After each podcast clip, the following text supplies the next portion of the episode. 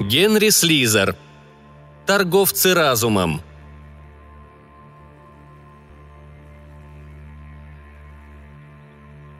Нева не любила приносить домой вечернюю газету. Ее пугало нетерпение, с которым ее муж Кол выхватывал газету у нее из рук и, поспешно перелистывая, выискивал раздел объявлений. Она знала, что за этим последует. Тяжело дыша, фыркая от возмущения, он будет шарить глазами по убористым колонкам, а потом отбросит скомканные листы газеты к колесам своего кресла-каталки, которое было для него тюрьмой. Но на этот раз все было не так. Когда Нева вошла, Кол встретил ее тихой улыбкой. Его тонкое умное лицо оставалось спокойным. Когда она положила газету ему на колени, он, не торопясь, раскрыл ее и даже вскользь посмотрел на заголовки, прежде чем перейти к отделу объявлений.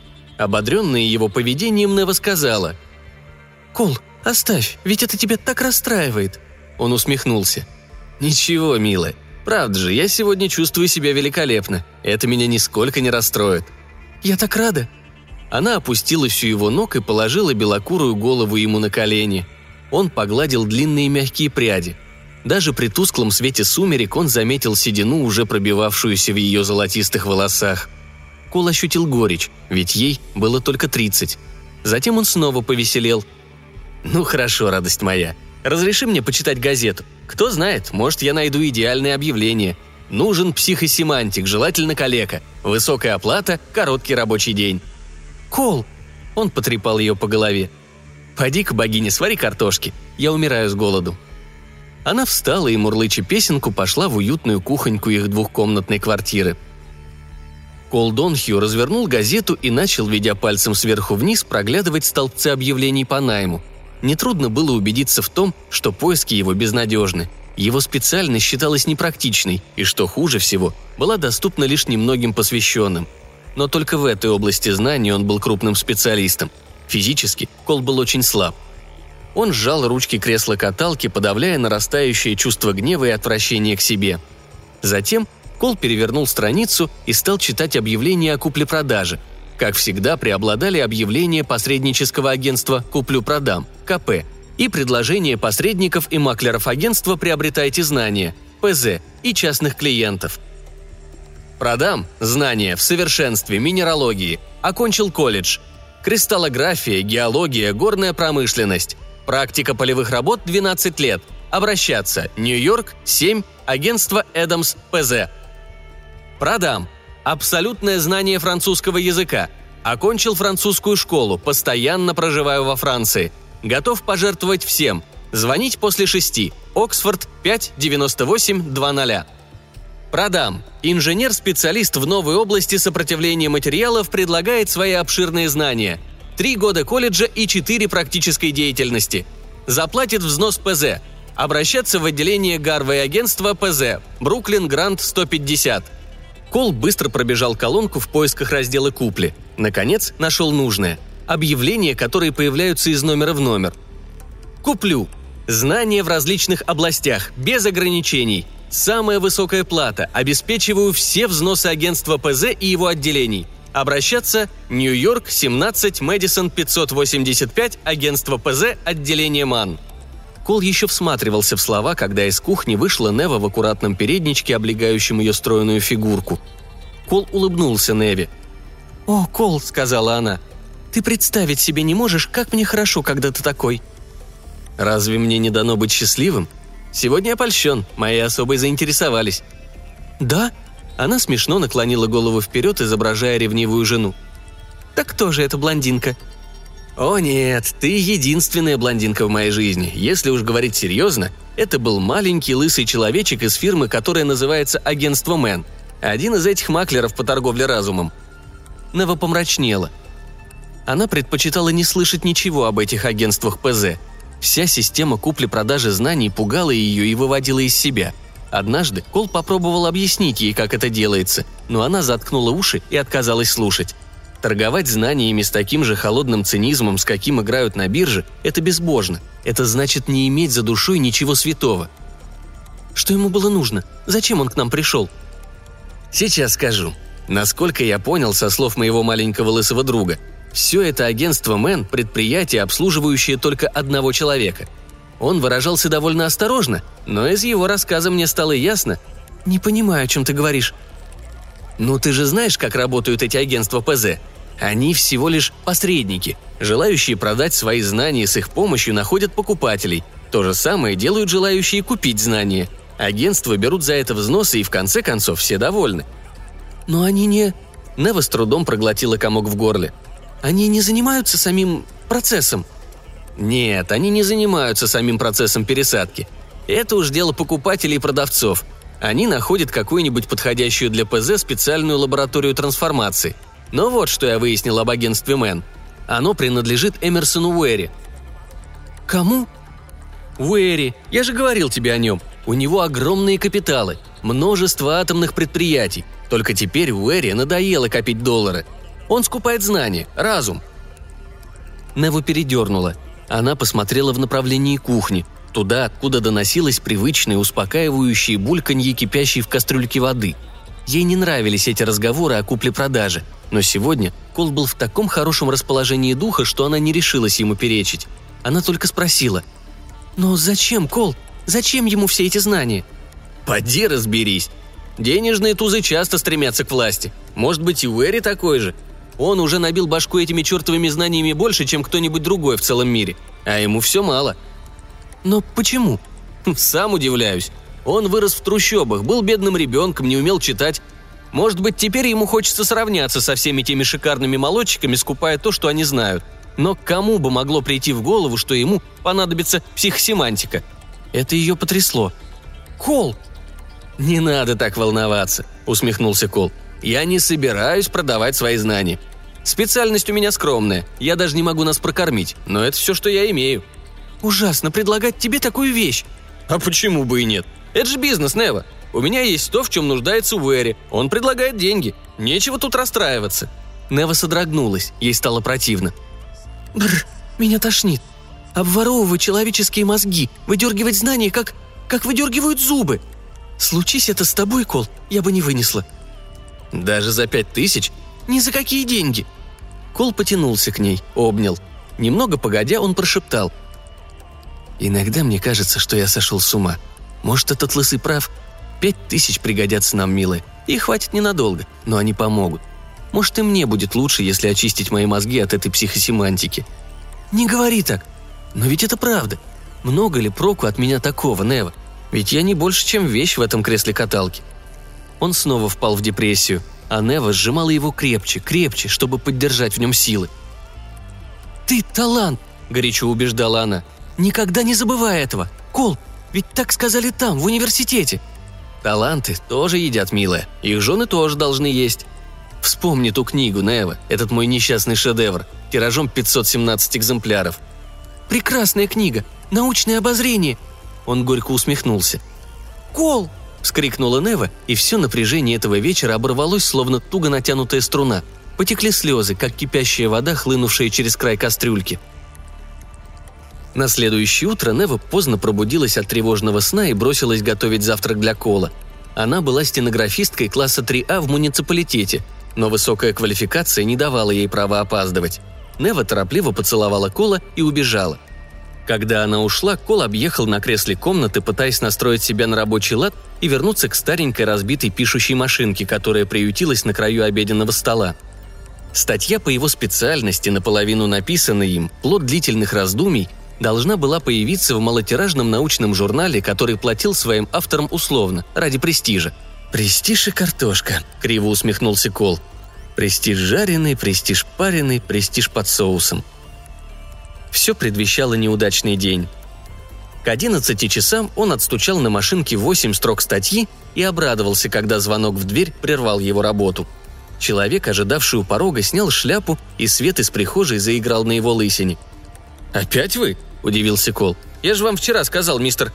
«Бич», – вежливо подсказал лысый, входя в прихожую и снимая пальто. Он нежно сжимал под мышкой лоснящийся кожаный саквояж. «Вчера было вчера», — улыбнулся он. «Я имел возможность переговорить с моим клиентом и готов сделать другое предложение». «Вы зря теряете время, мистер Бич». «Как знать, я еще ничего не сказал». Он сел и щелкнул толстыми металлическими застежками саквояжа. Так вот, мистер Уэри просто преклоняется перед вашими познаниями и щедр как никогда. По совести говоря, он превзошел себя. Послушайте, дело не в цене. Мне не по душе вся эта ПЗ-контора, и я не хочу иметь с ней никакого дела». «Вы уверены?» Кол засомневался. «Ну ладно, выкладывайте цену и потом катитесь». «Пятнадцать тысяч!» Бич поспешил вынуть толстую авторучку, открутил колпачок. «Итак, вы подпишете первым». «Постойте, я ничего не собираюсь подписывать». «Может, вы не расслышали? Я сказал пятнадцать тысяч». «Отлично расслышал, но даже если бы вы сказали пятьдесят тысяч, и то я не стал бы торговать своими мозгами». Лысый уставился на Кола как священник на богохульника, ошеломленно, но с выражением безграничной терпимости на лице. «Ага», – произнес он наконец. «Понятно. Вас немного пугает сам процесс трансформации. Полагаю, мне не за что вас укорять, ведь многие имеют об этом ложные понятия. Позвольте заверить вас, что это так же просто, нет, даже проще, чем удаление гланд. Аппаратура фирмы ПЗ делает тщательную запись биотоков, копию только тех знаний, которые подлежат трансформации. После операции у вас просто не остается этих знаний, зато покупатель их приобретает. А во всем остальном вы ни чуточку не меняетесь. Итак, будьте благоразумны, мистер Донхью. Чем скорее мы договоримся насчет лаборатории...» Кол остановил взгляд на широком лысом черепе мистера Бича, как бы примериваясь, куда лучше ударить топором. Потом он что-то прорычал, подкатил к двери и распахнул ее. «Вон!» – крикнул Кол. «Но, мистер Донхью!» «Вон! Скажите мистеру Уэри, пусть он грабит мозги у кого-нибудь другого!» Лысый быстро собрал свои вещички и поспешил к двери. «Ну ладно, мистер Донхью, не набрасывайтесь на меня. Я же человек подневольный. Придется сообщить мистеру Уэри, но я должен знать, какая цена вас...» «Никакая!» – вскричал Кол. «И убирайтесь отсюда!» Он с такой яростью захлопнул дверь за мистером Бичем, что со стены упала фотография в рамке, обнажив квадрат на выцветших обоях. Он подъехал и поднял ее. Стекло растрескалось так, что стало почти не видно изображение его и Невы. Фотография была сделана в день свадьбы. Он стоял, очень прямой и высокий. Почти две недели потребовалось Колу, чтобы закончить статью. Когда она была написана, он сложил на обеденном столе страницы в стопку и засунул их в коричневый конверт. Написав адрес, он повернулся к Неве, сидящей шитьем у окна, и сказал: «Отправь завтра, хорошо?» «Конечно, Кол». Она поглядела на него, наморщив лоб. «Тебя что-нибудь тревожит? Ты чем-то подавлен сегодня?» «Просто занят. Заканчивал свою статейку. Пришлось поторопиться и отпечатать, и теперь нам остается вкушать престиж». «Что это?» «Не беспокойся». Он подкатил к бюро и бросил на него конверт. Потом взял почту, полученную днем от агентства Мэн, поморщился и сунул ее обратно. Это не укрылось от Невы. «Что это, Кол? От кого письмо?» «Все та же компания. Похоже, мистер Уэри до сих пор не оставил своей идеи. Последнее его предложение – тридцать пять тысяч. Мне кажется, он на этом не остановится. Продержись мы подольше, из этого чудака можно вытянуть и миллион». Нева бросила шитье на колени. «Не говори так, я не потерплю этого, даже за десять миллионов долларов». «Не волнуйся, милая. Единственное, что осталось у меня на свете – это моя работа. Нет», – добавил он поспешно, – «я не собираюсь продаваться». Нева улыбнулась сквозь слезы и прижалась к нему. Через несколько минут раздался звонок в дверь. «Миссис Донхью, я Эмерсон Уэри», – представился пришедший. Нева прижала руку к груди. Уэри был крупным мужчиной. Он заслонил собою весь дверной проем. Весил он на добрую сотню фунтов больше нормы, но мастерство портного скрадывало полноту. У него были мелкие черты лица, а глаза полуприкрыты тяжелыми надбровными дугами. В квартиру он вошел непринужденно. Он не курил, но в комнате распространился аромат дорогих сигар. Гость снял шляпу и вежливо сказал: «Простите за неожиданное появление. Надеюсь, вы уделите мне несколько минут». Кол подкатил к двери встретить гостя. «Что вам угодно, мистер Уэри?» «Вы Колвин Донхью?» «Да». «Разрешите присесть?» «Да», – взволнованно сказала Нева, пытаясь не показать своего страха перед этим человеком. Она знала, каково сейчас Колу. Грузное тело Эмерсона Уэри полностью скрыло стул. «Я не хочу зря тратить ваше время, мистер Донхью, но из сегодняшнего разговора с мистером Бичем...» «Послушайте, – сдержанно сказал Кол. «Этот ваш наймит как чума на наш дом, мистер Уэри. Премного буду вам обязан, если вы его отзовете. Поймите же, я не продаю своих знаний. Вот что я сказал ему сегодня». «Мне уже передали, поэтому я здесь». «Предложите мне миллион», – сказал Кол. «Я говорил жене, что вы это сделаете. Предложите мне миллион». «Если это ваша окончательная цена». У Невы перехватило дыхание. Даже Кол был потрясен готовностью, прозвучавшей в его ответе, но потом совладал с собой. «Не согласен», – сказал он. «Не продается. Прощайте, мистер Уэри». «Минутку. Когда я ехал сюда, я имел в виду совсем другую оплату». «Какую?» Уэри улыбнулся. Он достал из нагрудного кармана тонкую сигару и предложил ее Колу. «Курите, прошу вас. Мне это запрещено, но я обожаю аромат сигары». «Нет, благодарю».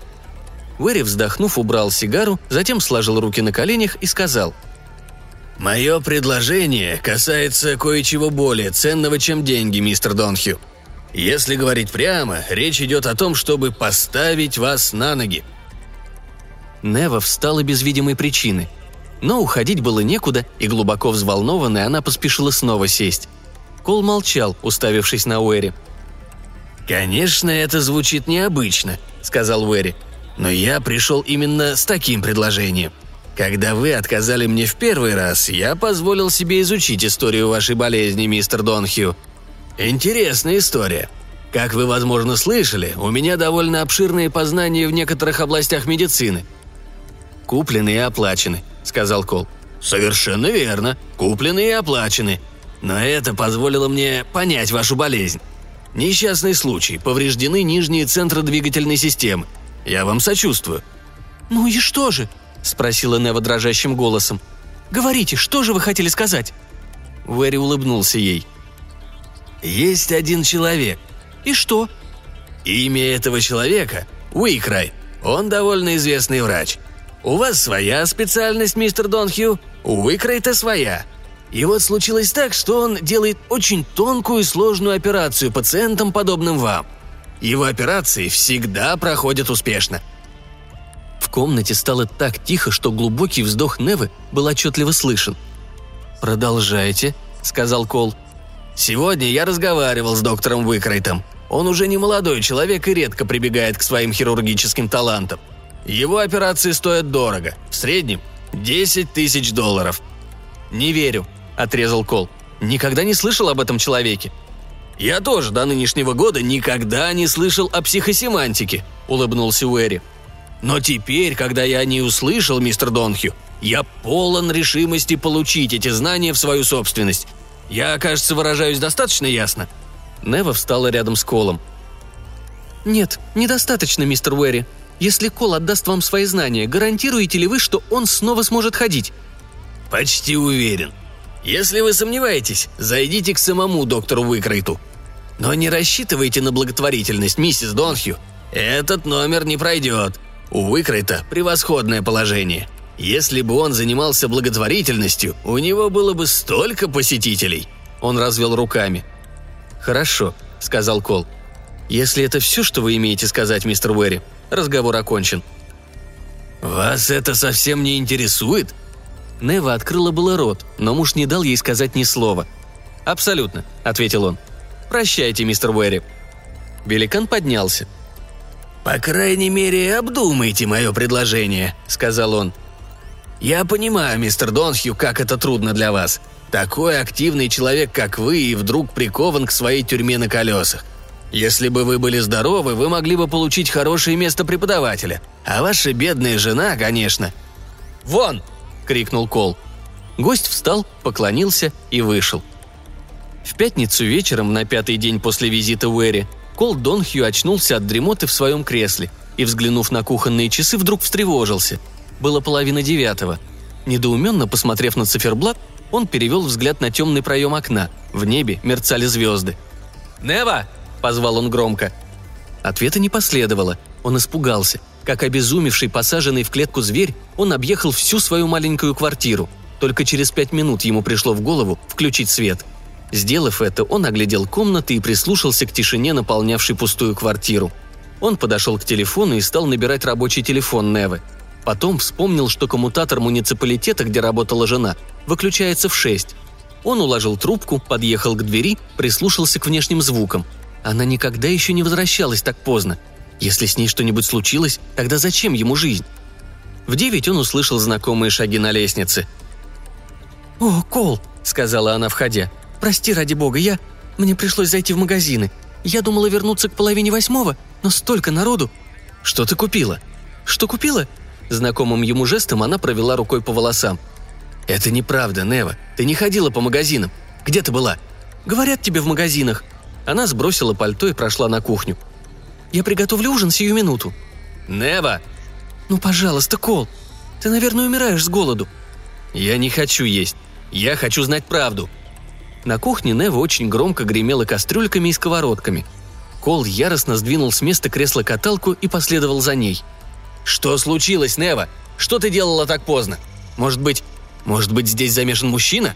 Она повернулась так резко, что задела бедром ручку кастрюли, и та грохнулась на пол. Нева бросилась к Колу и уткнулась головой ему в грудь. «Нет, нет!» В ее голосе слышались приглушенные рыдания. «Не хочу, чтобы ты так думал, Кол, не позволю!» «Тогда что же?» Она подняла глаза. «Деньги, Кол. Сегодня вечером я заработала немного денег. Может быть, и недостаточно, но если мы поговорим с этим человеком и узнаем...» «Деньги? О чем ты говоришь?» «Семь с половиной тысяч долларов – это самая высокая цена, которую они платят. Мне так сказали в агентстве. Подвернулся действительно удачный случай, Кол. Я должна была воспользоваться им». «Да в чем дело?» «ПЗ!» – выкрикнула Нева. «Что?» «Я была в агентстве ПЗ во вторник, на сороковой улице. Сначала они меня не обнадежили, но сегодня утром мне позвонили. Я просила десять тысяч, но они не смогли найти покупателя». «Какого покупателя?» Он схватил ее за плечи и сильно встряхнул. «Какого покупателя?» «Я продала знания стенографии». Он отпустил ее, все поплыло у него перед глазами. «Кол, ты должен понять!» Она заплакала, но он не стал утешать ее. «Я знаю, что ты думаешь об этом деле, но иногда бывает нужно. Это совсем не опасно, честное слово, нисколько. Я только... Теперь я не смогу работать, как прежде. Вот и все, что случилось. Мне придется подыскать себе какую-нибудь другую работу». «Нева!» — гримаса исказила его лицо. «Это было важнее, Кол. Неужели ты не понимаешь? Нам теперь не придется иметь дело с этим Уэри. Мы можем идти прямо к доктору. Мы можем сами ему заплатить». На глазах у Кола впервые после того, как он стал калекой, выступили слезы. Шофер такси был услужлив. Он вышел из машины, подошел к задней дверце, подхватил своими сильными руками кресло-каталку. Нева пыталась помочь, но он усмехнулся и попросил ее посторониться. С помощью Кола он сумел выкатить кресло на тротуар перед жилым домом на Пятой авеню. Когда такси отъехало, Кол и Нева осмотрели внушительный фасад здания. По-видимому, интерьер не уступал ему в великолепии. «Итак», — сказала Нева, — «берем быка за рога?» «Берем». Он толкнул кресло к парадному. Они проследовали по плюшевому ковру к лифту и, войдя в него, нажали кнопку восемнадцатого этажа. На звонок вышла пожилая женщина. Она была в черном платье с высоким воротником. Держалась она строго, с достоинством, но веки у нее были красные от недавних слез. Она провела их в комнату. Впечатление, которое на них произвел фасад дома, не обмануло их. Квартира была действительно великолепной. «Доктор Выкройт скоро выйдет к вам», — сказала женщина в черном и удалилась. Когда доктор вошел в комнату, они были поражены, увидев, как он стар. Седой, взлохмаченный, с глубокими морщинами на лице, он двигался при помощи костыля. «Лучше бы вы не приходили», — сказал он. Нева смотрела на него во все глаза. «Я вас не понимаю. Когда мы с вами разговаривали на прошлой неделе...» «Я обещал поговорить с вами», — ворчливо ответил Выкройт старческим голосом. «Вот и все, что я обещал сделать.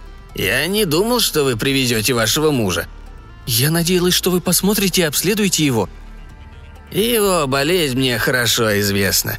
Мистер Уэри интересовался моим мнением. Я видел рентгеновские снимки и все другие показатели». «Как же так?» – удивился Кол. «Мы еще не договорились о цене». «Цене? Разве я сказал что-нибудь о цене?»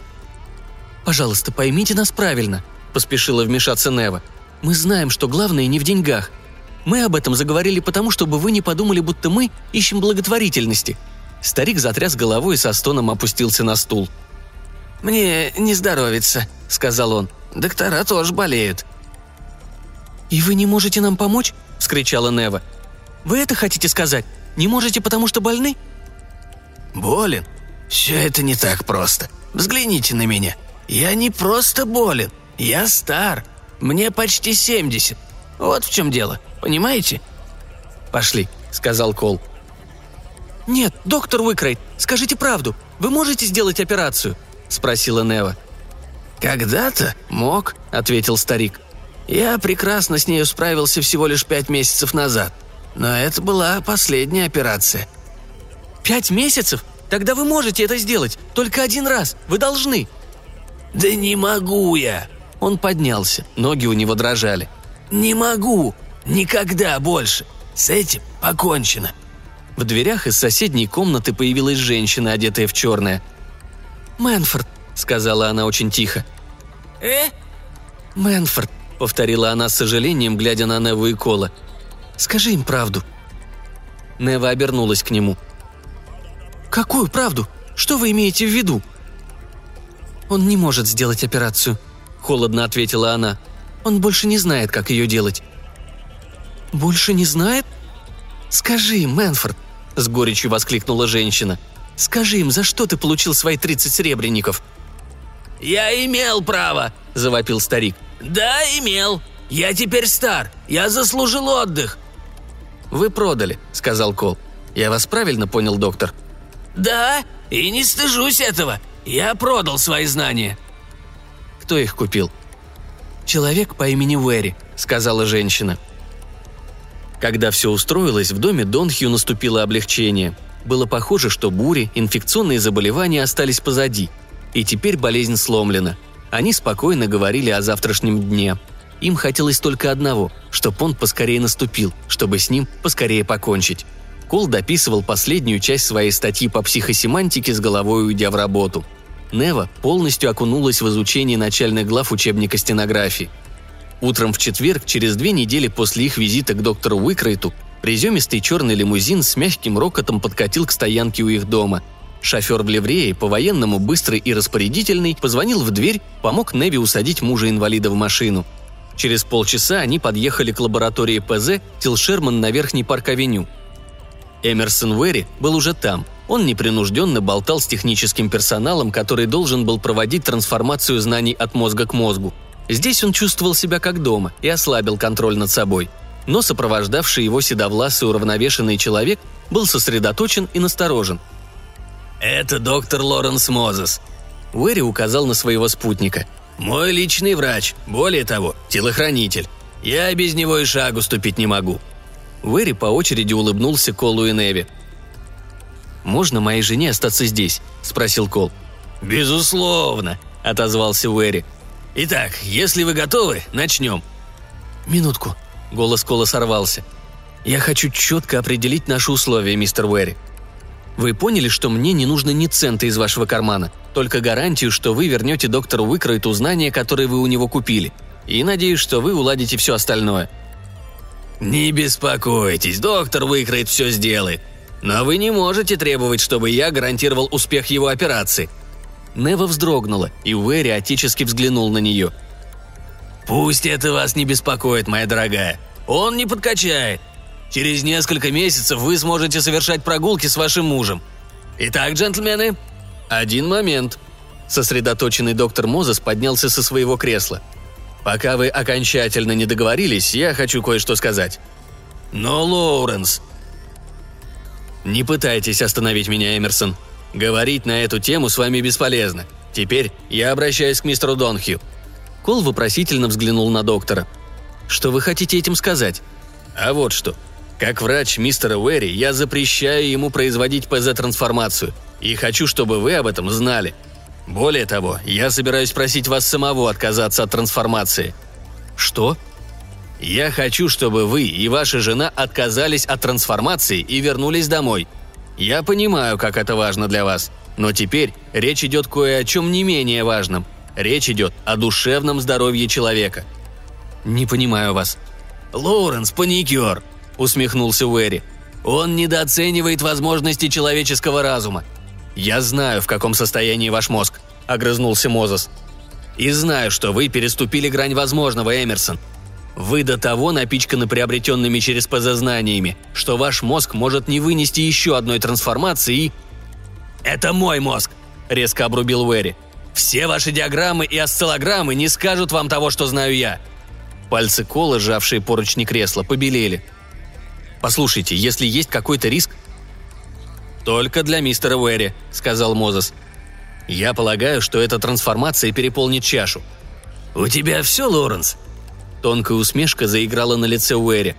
«Тогда не будем терять зря время. У меня важные дела сегодня вечером. И, конечно же, мистер Донхью не меньше моего хочет поскорее покончить с этим». Он махнул рукой оператором. «Мы готовы!» – сказал он. Два кресла, обтянутых мягкой кожей, почти соприкасались спинками. Они выглядели точно корешки книжек, засунутых на полку с электронным оборудованием. Сзади них мигали лампочки и потрескивала электронно-вычислительная машина, готовая моделировать биотоки молодого и старого мозга. Одно из кресел отодвинули и поместили там кресло-каталку Кола. Когда к вискам Кола Донхью и Эмерсона Уэри прикрепили электроды, Уэри самонадеянно улыбнулся, а на лице Кола застыла напряженная гримаса. Им подали успокаивающую микстуру, они выпили ее. Включили электронную машину, и она деловито загудела. Оператор спокойно следил за вращающимися дисками записи, сверяя данные по выносному табло, которое он держал в руке. Загорелись новые лампочки, и перо самописца зацарапало по бумаге. Где-то между креслами взвыла машина. Щелкнул тумблер, вой машины усилился и неожиданно превратился в душераздирающий визг. Среди всей этой какофонии отчетливо стало слышно рыдание Невы Донхью. Вдруг Уэри, усыпленный в своем кресле, что-то пробурчал и рассмеялся. Операторы задвигались быстрее, но без суеты. На вычислительном табло замигал ряд красных лампочек. Затем лампочки ярко вспыхнули и погасли. Уэри снова засмеялся и что-то сказал громко, но бессвязно. Нева схватила доктора Мозеса за руку, но он отстранил ее. Секунды, казалось, длились вечность. Потом стало тихо. Почти тихо. Тишину нарушал смех Эмерсона Уэри. Скорее, это было кудахтанье, довольное кудахтанье. Даже после того, как их освободили от ремней, Уэри продолжал смеяться. «Эмерсон», – прошептал доктор Мозес. «Боже мой», – произнесла Нева. Уэри смеялся. Донхью сжал руками пульсирующие веки. «Эмерсон, что с вами?» – спросил доктор Мозес. «Умница моя, крысенок», – захлебывался смехом Уэри. «Думаешь, что ты такая уж хитрая бестия? Зарылся носом в толстые книги, и что ты от этого имеешь? Двадцать зелененьких в неделю да глоток содовой. Вот и все, Ричи!»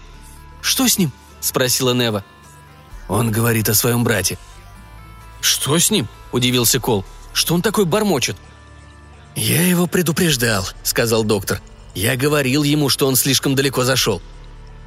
«Шакал жрет шакала!» – визжал Уэри. «Мразь это, а не жизнь! Что она тебе даст, Ричи? Эй, мама, Ричи увяз носом в книге!